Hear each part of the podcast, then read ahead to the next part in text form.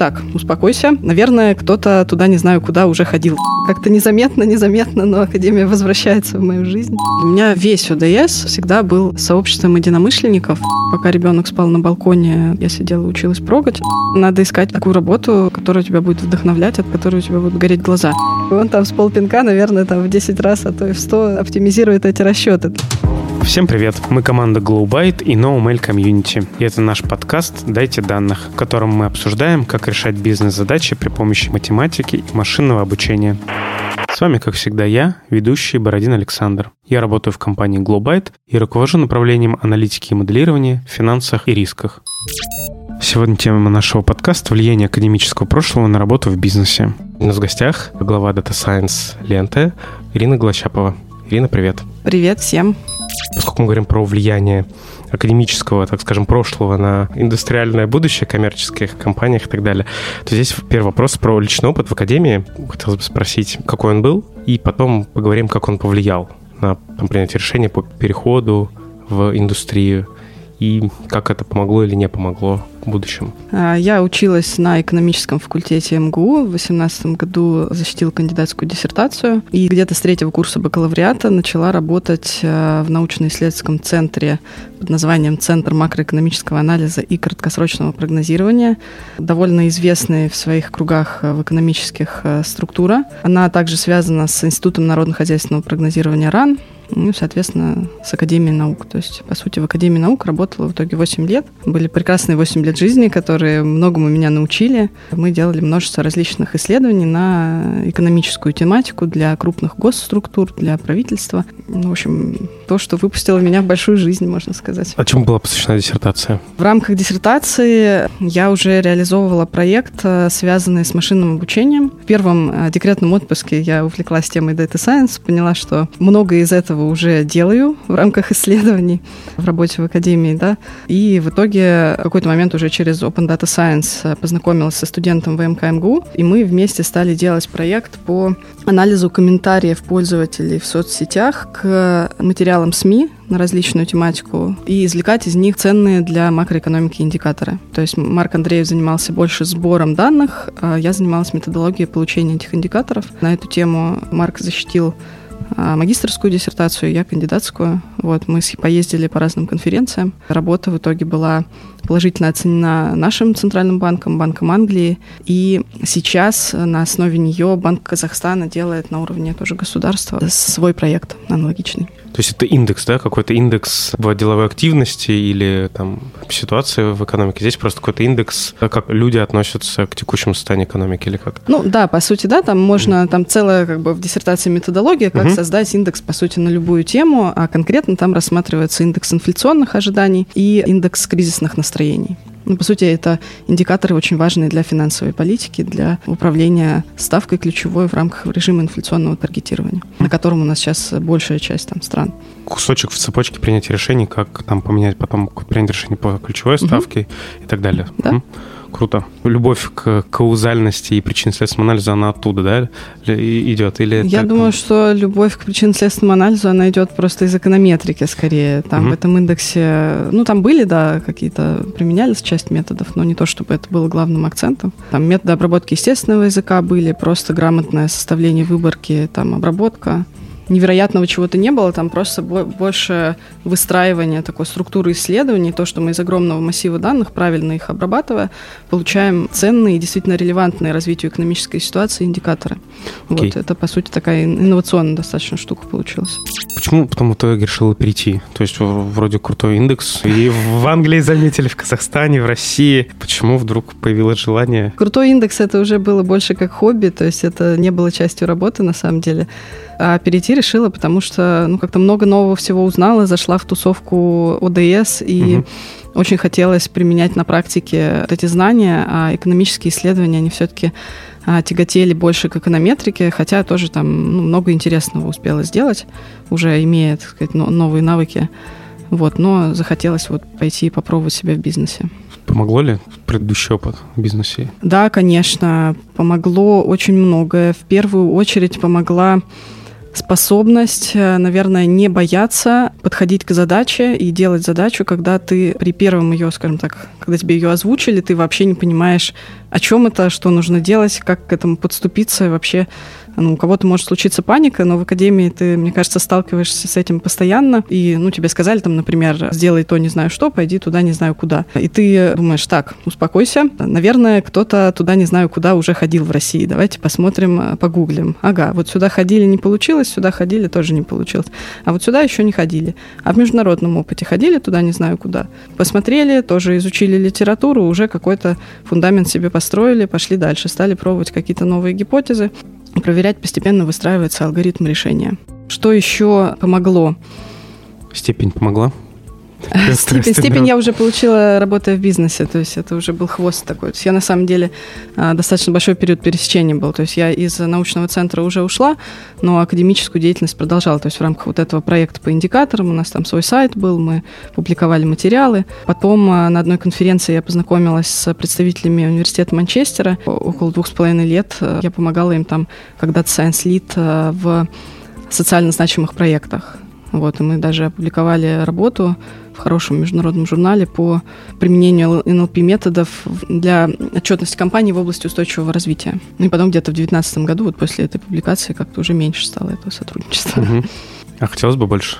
Ну, то есть продолжить эту тему. Ну, честно говоря, да, последнее время я стала замечать, что как-то немножко Академия ко мне возвращается. Какой-то у нас и в ленте сейчас пошли признаки, так сказать, сотрудничества с Академией довольно интересные. В Сколково начинаю по чуть-чуть преподавать. Как-то незаметно, незаметно, но Академия возвращается в мою жизнь. А что больше нравится? Именно вот ты говоришь сейчас преподавать, да, или все-таки искать точки соприкосновения сейчас академического опыта и для бизнеса ставить задачи? Мне нравится искать, да, области применения науки. Я очень радуюсь, когда эти области академии и бизнес находят точки взаимодействия. То, что делает наука, получает применение.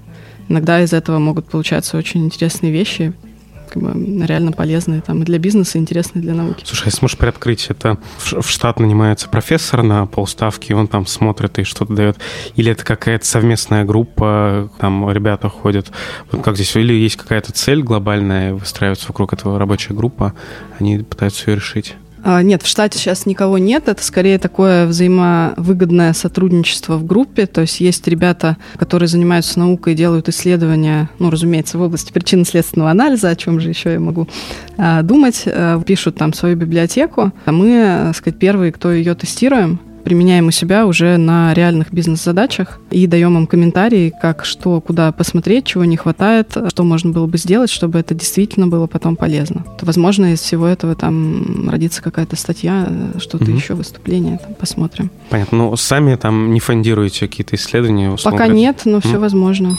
А вот если чуть вернуться к обсуждению, к вот переходу вот этого моста между академией и индустрией, какие навыки пересекаются, а что все-таки пришлось нового осваивать? Вот что, может быть, прям, как говорится, забудьте все, что изучали до этого, и вот, вот, реальная жизнь что удалось взять с собой, что не удалось, что нового? А, хорошо, да. Вот пересекается ценность, э, скажем так, вот этого возможности структурно подойти к исследованию, возможности систематизировать огромные объемы информации, что нужно, опять же, для, ну, на самом деле, любой работы. Ну, способность глубоко погрузиться там в какие-то математические методы, это уже ценно непосредственно для data science истории. Опыт, не знаю, все равно у нас исследования, они были для прикладных задач, хоть и госструктур, но все равно это определенные прикладные задачи, тоже способность довести проект до результата вовремя, что тоже важно, это, наверное, все пересекается. Способность, там, не знаю, грамотно изъяснять свои мысли, тоже вот софт-скиллы, потому что у нас научный центр, вот этот, он достаточно маленький, народу немного, и, по сути, ты, когда работаешь достаточно долгий срок, ты успеваешь побыть во всех ролях, которые возможны там, и в роли исследователя, и в роли того, кто тексты делает, в роли того, кто продает и объясняет, защищает э, презентации. Это все тоже пригодилось. Что не пригодилось, где приходилось переучиваться, что не пересекалось, это, наверное, склонность запутанно писать тексты, скажем так, давать достаточно э, графики сложные, над которыми нужно долго думать. То есть чем бизнес отличается от академии, то что чем выше ты находишься там по карьерной лестнице в бизнесе, тем меньше у тебя времени на то, чтобы осмотреть разные материалы. Тебе нужно быстро получать информацию, причем эта информация должна быть в таком виде, что она тебе будет понятна. На основе нее ты сможешь понять, а что тебе делать дальше, какие решения тебе нужно принять. То есть должна быть краткая аналитика ситуации, возможные пути, как из этого выйти, что сделать. И вот перейти на этот э, способ предоставления информации, это, наверное, потребовало от меня наибольших усилий. То есть первое время, там, когда я писала какие-то материалы, тексты, мне их возвращали обратно и говорили, напиши проще, сделай проще, по-другому. Вот это, наверное, самое такое главное. Ну, а, может быть, где-то человек из академии может углубляться в исследования, а нужно, опять же, перестраивать структуру проведения исследования на то, чтобы регулярно деливерить результат. Потому что, опять же, бизнесу нужен результат, бизнесу нужно применяемые решения. То есть сначала нужно сделать что-то очень простое, что будет работать, и уже начать это внедрять в бизнес-процесс, где ты еще словишь там кучу проблем, уже параллельно их решать, и дальше уже усложнять свое решение. Вот переходить на этот подход тоже определенной перестройки требовало. Угу. Вот такого темпоритма не было проблемы? Потому что, вот, ну, например, из моего опыта я привык, что там обычно это годовой горизонт в науке, это грант, у тебя год есть, ну, понятно, есть какие-то конференции. В деливере примерно раз в год, тут нужно напрячься, что-то сделать. А в бизнесе, кажется, там гораздо более часто там нужно что-то деливерить, там от раз в месяц э, до раз в квартал и так далее. Вот здесь не было проблемы с переходом? Здесь я бы скажу, что на самом деле совсем наоборот у меня было, то есть как раз, не знаю, может, у нас много грантов было, но у нас постоянно были какие-то дедлайны, и приходилось по выходным там приходить, какие-то праздники. То есть такая атмосфера стартапа, там иногда можно и ночью остаться на работе. А в корпорации как-то первую же, куда я перешла, там как раз все очень строго следили, что там с 9 до 6 садики, школы, там дети, Понятно. вот это все. То есть, наоборот, у меня получилось так, что спокойнее было. Но когда я там работала в академии, мне было интересно, то есть я сама готова была оставаться. Это было очень круто. Окей, okay, они вот такой немножко не скоро не вопрос, а вот какие-то навыки, как, не знаю, как Python, SQL, вот это наверняка, не знаю, насколько это было прокачано вот пока в академии, потом тоже приходишь в бизнес, тебе нужно что-то представлять, иногда продакшн код и так далее. Вот было, была ли здесь проблема, или это, в принципе, решилось просто учебой и, так скажем, в, в процессе работы осваивать и нормально? Ну, это как-то я начала это делать еще будучи в академии, прокачивать в основном сама, там, ночами, выходными, или пока ребенок спал на балконе, я сидела училась прогать. И, в принципе, последний проект, который я делала в академии до ухода в бизнес, это, там, по сути, самостоятельно написала полноценное приложение, которое до сих пор работает в Центральном банке. И это тоже во многом помогло. И дальше уже что-то доучивала, будучи на работе уже под конкретные задачи. Мне кажется, это вообще, вот я слышу такую может быть, и в твоем случае, как это в, универсаль, в универсальном случае, что вот надо делать больше в рамках своего интереса, чтобы как-то двигаться, развиваться и так далее. Мне кажется, очень хорошее направление своей ну, мысли конечно, и мотивации да. движения. В принципе, наверное, надо искать в жизни такую работу, которая тебя будет вдохновлять, от которой у тебя будут гореть глаза. Кажется, в среднем в академии это встречается чаще. То есть люди вот с горящими глазами за идею, их больше в академии. Все-таки бизнес, он в целом, как правило, как ни крути, он направлен на зарабатывание денег. А в академии там в целом люди работают на то, чтобы миру стало стало как-то лучше от их исследований, чтобы там все было хорошо в итоге. Давай это в такую сторону. Вот при найме людей ты обращаешь внимание, человек, он из академии или из другой коммерческой компании, и если у тебя, ну, я понимаю, что тут как бы дискриминировать и сказать, что вот эти лучше, хуже нет, но есть ли какая-то особенность, это, наверное, горящие глаза, может быть, может еще что-то? Ну, я скажу так, на горящие глаза я всегда обращаю внимание, и это для меня очень важный фактор при найме, вот, даже если каких-то скиллов не достает, но человек реально вовлечен, и это видно по ответам на вопросы, на самом деле, очень хорошо, и для меня это очень важный положительный фактор. И э, отрицательный фактор, соответственно, если этого нет. На академию тоже обращаю внимание. Это в целом плюс, то есть, э, если там человек, допустим, кандидат наук э, в какой-то области, то я сразу понимаю, там, что я, там, не знаю, кандидат физмат наук, я не буду, наверное, задавать ему много вопросов на математику и спрашивать там а, центральную предельную теорему, да. И также я, наверное, будем честными, обращу внимание, если человек все время работал в академии, и ко мне он apply ится как бы на первое место угу. работы в бизнесе. Да, понятно. Тогда я задам, наверное, больше вопросов, дам больше кейсов на то, чтобы продумать а, практическое решение. Я посмотрю, угу. как человек будет рассуждать над реальной задачей будет ли он думать о том, как за deliver ить там результат, как он выстроит вот pipeline исследования в плане того, чтобы там сделать простой бейзлайн, потом его усложнять, как вообще будет размышлять, то есть начнет uh-huh, ли он uh-huh. думать там два часа над тем, как лосс-функцию построить, например, или спросит что-то про бизнес-процесс и полностью до конца доведет это исследование. Я бы еще тему спросил, потому что часто бывает разница между тем, человек сделал какую-то техническую работу, ну там, условно, померил тысячу образцов, построил графики, сделал вывод, или у него была все-таки тема какая-то такая совсем исследовательская, и так далее, если он ее довел до продукта, мне кажется, это совсем бывает круто. Да, конечно, это, ну, по умолчанию, конечно, изучается. И еще ты обычно пытаюсь спросить, э, ну, чтобы с твоими словами человек рассказал, что он делал. Если простыми словами человек не может рассказать, тут либо два, либо он совсем это сложный вовлечен, либо, ну, вот, не знаю, либо как-то, может быть, не совсем вовлечен это дело. Но это... Мне это самый крутой вопрос для, угу. чтобы человек просто сказал уровень его осознанности предел не там предыдущей работы или диссертации, мне кажется, это... Да, я просто думаю, что это, опять же, не особенность академии. То есть. В принципе, способность грамотно, понятно и убедительно рассказать о прошлом опыте своем, она ну, для любого человека на собеседовании релевантна. Да какие у тебя самой интересы есть сейчас, ну, чем ты больше интересуешь, ну, понятно, causal inference, да, и вот ее импактом. Где ты видишь наибольший импакт, да, вот сейчас для, для своего кусочка там DS и бизнеса, где-то вот в какой части ты видишь наибольший импакт потенциально?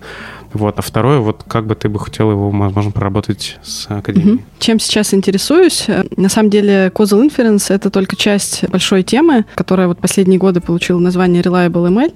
Это, в принципе, про то, как э, вести исследования э, так, чтобы продвинутая аналитика, там ее применение в бизнесе приносило в итоге финансовый эффект. То есть эта штука имеет как э, технические аспекты, это там тот же causal inference, то есть что нужно различать а, подходы, когда цель нашего моделирования — это прогноз, тогда мы можем не заморачиваться там с методами, можем использовать и корреляции, там, причин-следственной связи, нам не важно, нам главное сделать наиболее точный прогноз. А, или когда мы хотим, а, например, управлять параметрами модели, чтобы менять целевую переменную то есть управлять ценами, например, чтобы менять прибыльность или выручку. А в таком случае мы должны заморачиваться методами causal inference, и только с помощью их применения мы можем делать релевантные выводы. Второй э, большой технический аспект — это интерпретируемость моделей, то есть чтобы наша модель приносила эффект, э, она должна быть ну, чаще всего понятна бизнесу, иначе с ее применением чаще всего могут быть проблемы. Это не всегда так, но почти всегда так. Угу. Также, наверное, большой технический аспект — это метрики. То есть э, мы можем там выбирать какие-то классные технические метрики, которые нам кажутся правильным, но очень часто они бывают э, никак не привязаны к итоговому применению модели. И когда мы начинаем об этом думать, э, то по бизнес-процессу получается, что нам на самом-то деле важны совсем другие метрики. И вот как э, привязать наши технические метрики к бизнес-метрикам, как вообще найти эти метрики, изучая бизнес-процесс. Это тоже достаточно серьезный технический, ну и частично бизнес-аспект. Также бизнес-аспект — это выстраивание, собственно, процесса исследования, управления командой, планирование работы э, для того, чтобы, опять же, модель, э, которую мы разрабатываем, она применялась в итоге. Ну и управление инвестиционным циклом проекта, там как бы и бизнес-аспект, как организовать, собственно, управление инвестиционным циклом, чтобы, опять же, он в итоге дошел до результата. Также оценка эффекта от пилотов, АБ-тестирование — это тоже часть причинно-следственного анализа, но это и, в принципе, большая такая история, то есть как корректно оценить эффект от пилотов в разных отраслях, в разных бизнесах. И, собственно, инвестиционный цикл проекта — это у нас что? Это заявка на проект, которая, если проходит одобрение, а мы проект реализуем, доводим на, до MVP, там, пилотируем его, как-то считаем эффект успешно-неуспешно. Если успешно, а, допустим, решаем а, делать роллаут, переходим к уже продуктивизации модели, дальше выводим ее в прод, она у нас в проде работает. Вот на каждом из этих этапов инвестиционного цикла есть куча своих рисков, о которых тоже нужно думать, чтобы в итоге компания от инвестиций в Big Data получала плюс. То есть и на этапе заявки там нужно мониторить кучу рисков и отсекать нерелевантные проекты. На этапе пилота нужно уметь корректно оценивать эффект от него. На этапе работы модели в продакшене мы должны мониторить саму модель и считать так называемый модельный риск, э, который показывает, когда убыток или упущенная выгода от деградации модели в продакшене, которая неизбежно происходит, превысит потенциальные там расходы на ее переобучение. Вот это все э, про Reliable ML. Это, скажем так, сфера моих интересов. Здесь, наверное, рядом стоит история, которую тоже считаю очень важной сейчас, это вот ML System Design, о котором многие говорят. То есть хайп, скажем так, в области Big Data, он вот как-то становится постепенно меньше, на мой взгляд, и больше практика ориентированными становятся исследования. А нам становится важно делать их так, чтобы они приносили финансовый эффект. Это о Reliable ML. И нам важно их делать так, чтобы они работали. Это ML System Design. А что ты, давай тут немножко кодифицируем, что ты под System Design вкладываешь? Ты имеешь в виду и технологический, и методологический аспект, как выстроить и встраивание это, либо ты имеешь в виду там только чисто методологический, возможно, как построить? Я там, и то, и другое имею в виду. Угу. Окей, хорошо. А вот в итоге вот из этих э, вот пунктов, которые назвал, где ты видишь там, не знаю, возможно, наибольший вклад, может быть, академии, где можно прийти, там, опять же, к слову, профессору сказать, вот смотри, у меня тут вот есть проблема, вот помоги, вот, не знаю, наверное, в ML систем дизайне, не знаю, могут помочь или нет, или вот скорее там они могут помочь только в causal inference? Ну, конечно, ну, кажется, что больше могут помочь э, в методологической истории, хотя, может быть, это просто мое субъективное мнение.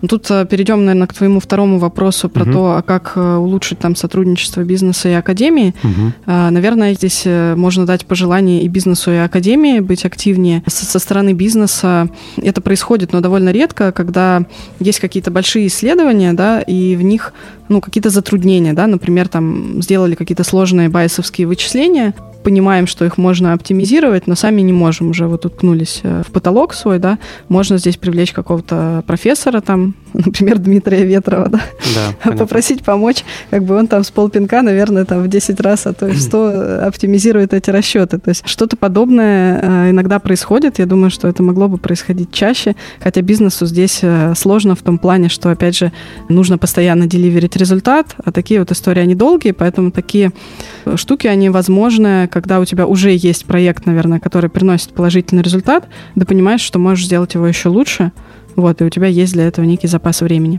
Со стороны академии, наверное, было бы здорово больше активности да, в сотрудничестве с бизнесом. А, не обязательно делать только то, что бизнес а, скажет. Это, наверное, даже неправильно, потому что нужно придумывать что-то новое, а потребность иногда можно создавать. Когда сделать что-то классное, это захотят применять. Но вот тестировать применение каких-то наработок, больше общаться, создавать какие-то коллаборации а, взаимовыгодные, это, мне кажется, очень круто, и это нужно делать. В принципе, это происходит как раз на разных тематических площадках, типа ОДС.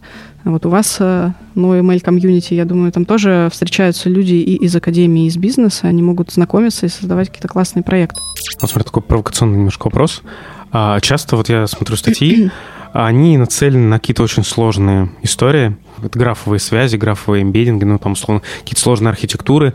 И если я правильно понимаю, ну, там, правда, много людей в этой индустрии публикуются, они пытаются усложнить эти архитектуры, а, обновить веса, улучшить точность на каких-то стандартных датасетах. Бизнесу, ну, часто, ну, по моим, так сказать, ощущениям, часто нужны, может быть, простые решения, как их правильно там приземлить, возможно, чуть-чуть апдейт. Ну, условно говоря, с табличными данными, да, то есть хорошо работать с табличными данными, они а, с графами, с картинками, там, со звуком. Вот есть ли, как по твоему ощущению, такой перекос? И вот как, может быть, если есть, то вообще есть ли смысл сейчас как-то искать методы, не знаю, как вот здесь поставить задачу потенциальной науки, чтобы в эти направления нужно ложится. Мне, наверное, очень хочется сказать, что перекос есть, и давайте все работать над табличными данными, потому что в продуктовом ритейле, где я сейчас работаю, основная часть задач про табличные данные, но при этом я, наверное, не готова говорить, что действительно есть этот перекос. И то, и то важно, просто в разных отраслях разное релевантно. То есть где-то CV будет очень важно, это перспективные направления исследований. Хорошо, я вот понял, как по-другому задам вопрос. Насколько экономически целесообразно вкладываться вот в эти улучшения? То есть там они, вот это непонятно будет или нет. Условно говоря, у нас был бизнес-процесс на каких-то правилах, его построили, он приносил деньги. Дальше мы пришли, построили модели, они принесли какие-то деньги, и дальше мы пытаемся улучшить, вместо того, чтобы, может быть, поддерживать модели, да, их как-то все время актуализировать, чтобы они были актуальны и приносили деньги. А вот мы пытаемся вложить, сделать какую-то сложную систему, и не факт, что это принесет много денег. То есть вот как здесь понять эффект, и стоит ли вообще в это копать? Ну, я думаю, что это, наверное, вопрос к тому, как вообще выбрать, чем заниматься бизнесу, или это ты сейчас про то, как академии выбрать, в какую сторону копать? Ну, я, наверное, со стороны больше бизнеса. То есть вот, э, окей, я хочу там внедрить какую-то сложную историю, но бизнес, я понимаю, не готов, им нужны какие-то более простые истории. А если нужно, ну, вот как убедить, что вот, ну, действительно сюда нужно копнуть? В качестве примера, да, могу сказать, вот в кредитном скоринге часто любят там, не знаю, нейронки и так далее сделать, но сделайте кластеры с ГПУ, большие деньги и так далее, прирост в, в статистическом качестве, ну, это пару процентов Gini. Вот, то есть как бы и не факт, что это бизнес-качество прирастет.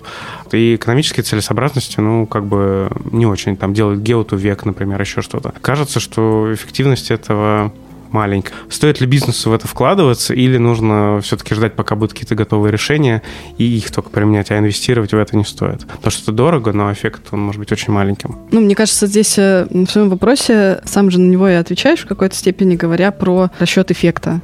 То есть, кажется, очень важно на старте, до того, как чем-то заниматься, просчитать потенциальный эффект, который ты можешь получить. Если ты ждешь, что это всего там какое-то супер маленькое а, улучшение метрики твоей основной, а, посчитай это в деньгах, а, сопоставь с затратами и временем на вычисление. Ну, если эффект отрицательный, то, конечно, не стоит пока этим заниматься. Вот если это не там какая-то пиар-история, так тоже бывает. Это тоже иногда важно. Но, э, как бы, на мой взгляд, опять же, это к истории про Reliable ML. Обязательно надо на старте просчитывать возможный эффект, говорить с бизнесом о том, насколько это а, с точки зрения там, содержательной, не знаю, миссии компании, их взглядов на ее развитие, насколько эта инициатива важна или нет, просчитывать, за какой период можно получить э, какой-то реально применимый результат, это для любого проекта, ты считаешь, что стоит делать или, или, или ну, Для любого говоришь, крупного, для любого старта инициативы, конечно, да. А в идеале, когда у тебя э, проект а, уже существует и там как-то идет исследование, угу. да, ты все равно, у тебя есть уже в нем метрики, качества, идеально, если они привязаны там к бизнес-применению, угу. и ты, по идее, можешь выразить свое изменение метрики в деньгах. Ну, а или вот, хотя бы как-то прикинуть. А кто вот потом должен считать, это эффект data scientist или бизнес или они совместно? Совместно, наверное, скорее product owner совместно с бизнесом. А data scientist ы могут э, помогать в каких-то количественных расчетах, ну, может быть, brainstorm ить с идеями тоже иногда. Будущий data scientist, да, скажем, data scientist где-нибудь 2025 года. Мы сейчас поговорили, звучит так, что он должен как-то все эти аспекты понимать, уметь раскручивать задачу, и кажется, что там Python и SQL, про которых я упоминал, это на самом деле какие-то мега вторичные, ну, я так немножко провокационно говорю, навыки, а первично это некоторая доменная экспертиза и бизнес-экспертиза, чтобы понимать, во что встраиваться. Вот так это или не так? И вот как думаешь, какие навыки понадобятся будущему data scientist у? Я думаю, что с течением времени достаточно сильно вырос э, порог начальных требований к data scientist ам и требования по питону, там, SQL, знаниям алгоритмов, э, метрик э, всего на свете. Это уже некий фундамент, который ты ожидаешь просто по умолчанию. Вот, то есть это не вторичная история, это то, что обязательно должно быть. Без этого там сложно говорить о входе в профессию. Экспертиза в доменной области, это экспертиза в том, что связано с Reliable ML, э, с систем дизайном, ML систем дизайном. Это уже то, что тебя будет ну, на текущий момент, наверное, выделять от остальных да, а постепенно это тоже, скорее всего, просто прибавится к начальному этапу mm входа в профессию, да, да. А вот в связи с этим еще будет ли это как трансформироваться сейчас образовательные треки, вот тоже, чтобы обучать больше этому ML-дизайну и вот этим историям, потому что, как я сейчас вижу, не очень многие как бы этому обучают, да, то есть все в основном нацелены, чтобы больше переобучить, да, каким-то вот таким навыкам. Как думаешь, будет ли спрос на такие курсы, и ты сейчас курс делаешь, возможно, там вы это что-то прорабатываете такое или как? Если касательно систем дизайна, то уже видно преобразование образования, угу. вот уже появляются курсы, что-то в проекте. А, что-то будет, спрос огромен. По Causal Inference, по Reliable ML меня регулярно спрашивают, когда будет курс, и вы, вы не исключение, да. Но это все такая инициатива, как бы помимо всех основных рабочих обязанностей, поэтому это все будет, но постепенно. Вот, да, мы работаем над процессом, надеемся, что в 2022 году что-то будет. Вот, но там глобально обещать не могу. А вот то, что ты в ВДС делаешь, это вот там скорее какая-то отдушина, да, или ты там, не знаю, потенциально просто пытаешься найти там единомышленников, потенциально можно, наверное, нанять людей. Вот как ты сама относишься к этому сообществу, которое ВДС, ну, я имею в виду в первую очередь вокруг Causal Inference, да, не все ВДС, потому что оно, естественно, разрозненное и так далее, а вот как оно для тебя? Я вот не соглашусь, что ОДС разрозненное. Для меня весь ОДС э, всегда был э, сообществом единомышленников, сообществом людей с горящими глазами. Угу. Да, неважно, откуда они, из академии, из бизнеса, вообще откуда угодно. Им интересно делать вещи, связанные с бигдатой. Они готовы в это вкладываться помимо а, того, чем они занимаются там по основной рабочей а, деятельности. Они готовы как бы проявлять инициативу, что-то делать, потому что им просто от этого кайфово. Ну, я, наверное, среди них, и мне всегда было интересно находиться в кругу таких людей. И именно поэтому я что-то организовываю, что-то делаю. Для меня даже выбора не стоит там сделать, не знаю, курс а, по Causal Inference там платным а, или бесплатным. Это часть ОДС, и это что-то, что просто, ну вот, просто потому что это классно. Окей, okay, круто. То есть тогда ждем курс Causal Inference ВДС. Я не давала обещаний Нет, я не сроков говорю, нет, я, это, это не твое обещание, это скорее мое пожелание, которое я, наверное, озвучу. Ну, мы стараемся, да, приветствуется помощь. Те, кто готовы сделать какие-то блоки, хотят поучаствовать, пожалуйста, обращайтесь. Да, я буду ждать особенно систем дизайн часть, честно. Потому что вот я там чуть тоже там в своем курсе, ну, значительный кусок тоже дизайну посвящен, он больше методологический, да, как построить модель, как выстроить, да, понять, какую модель ты строишь, бизнес-процесс, и выстроить это, как это складывается на итоговой архитектуре mm-hmm. модель. Ну, больше методологическая, ну и какие данные нужны. Вот. И как бы мне кажется, это очень важная история, потому что часто бывает так, ты приходишь, взял, построил, просто модель не работает. Вот как дальше раскрутить, мне кажется, это очень... И это квинтэссенция опыта, на мой взгляд, вообще вот такого может быть вот в каком-то направлении. Это очень интересно. Ну, поэтому угу. от себя я бы хотел Учтем твои пожелать, да, что дизайн в этой части мне был бы очень Запишем. интересен. Да, спасибо. Спасибо. Если вы хотите задать вопрос или поделиться впечатлением, заходите в телеграм-чат нового ML комьюнити. Следующий выпуск через две недели. До новых встреч. Используйте ML осознанно.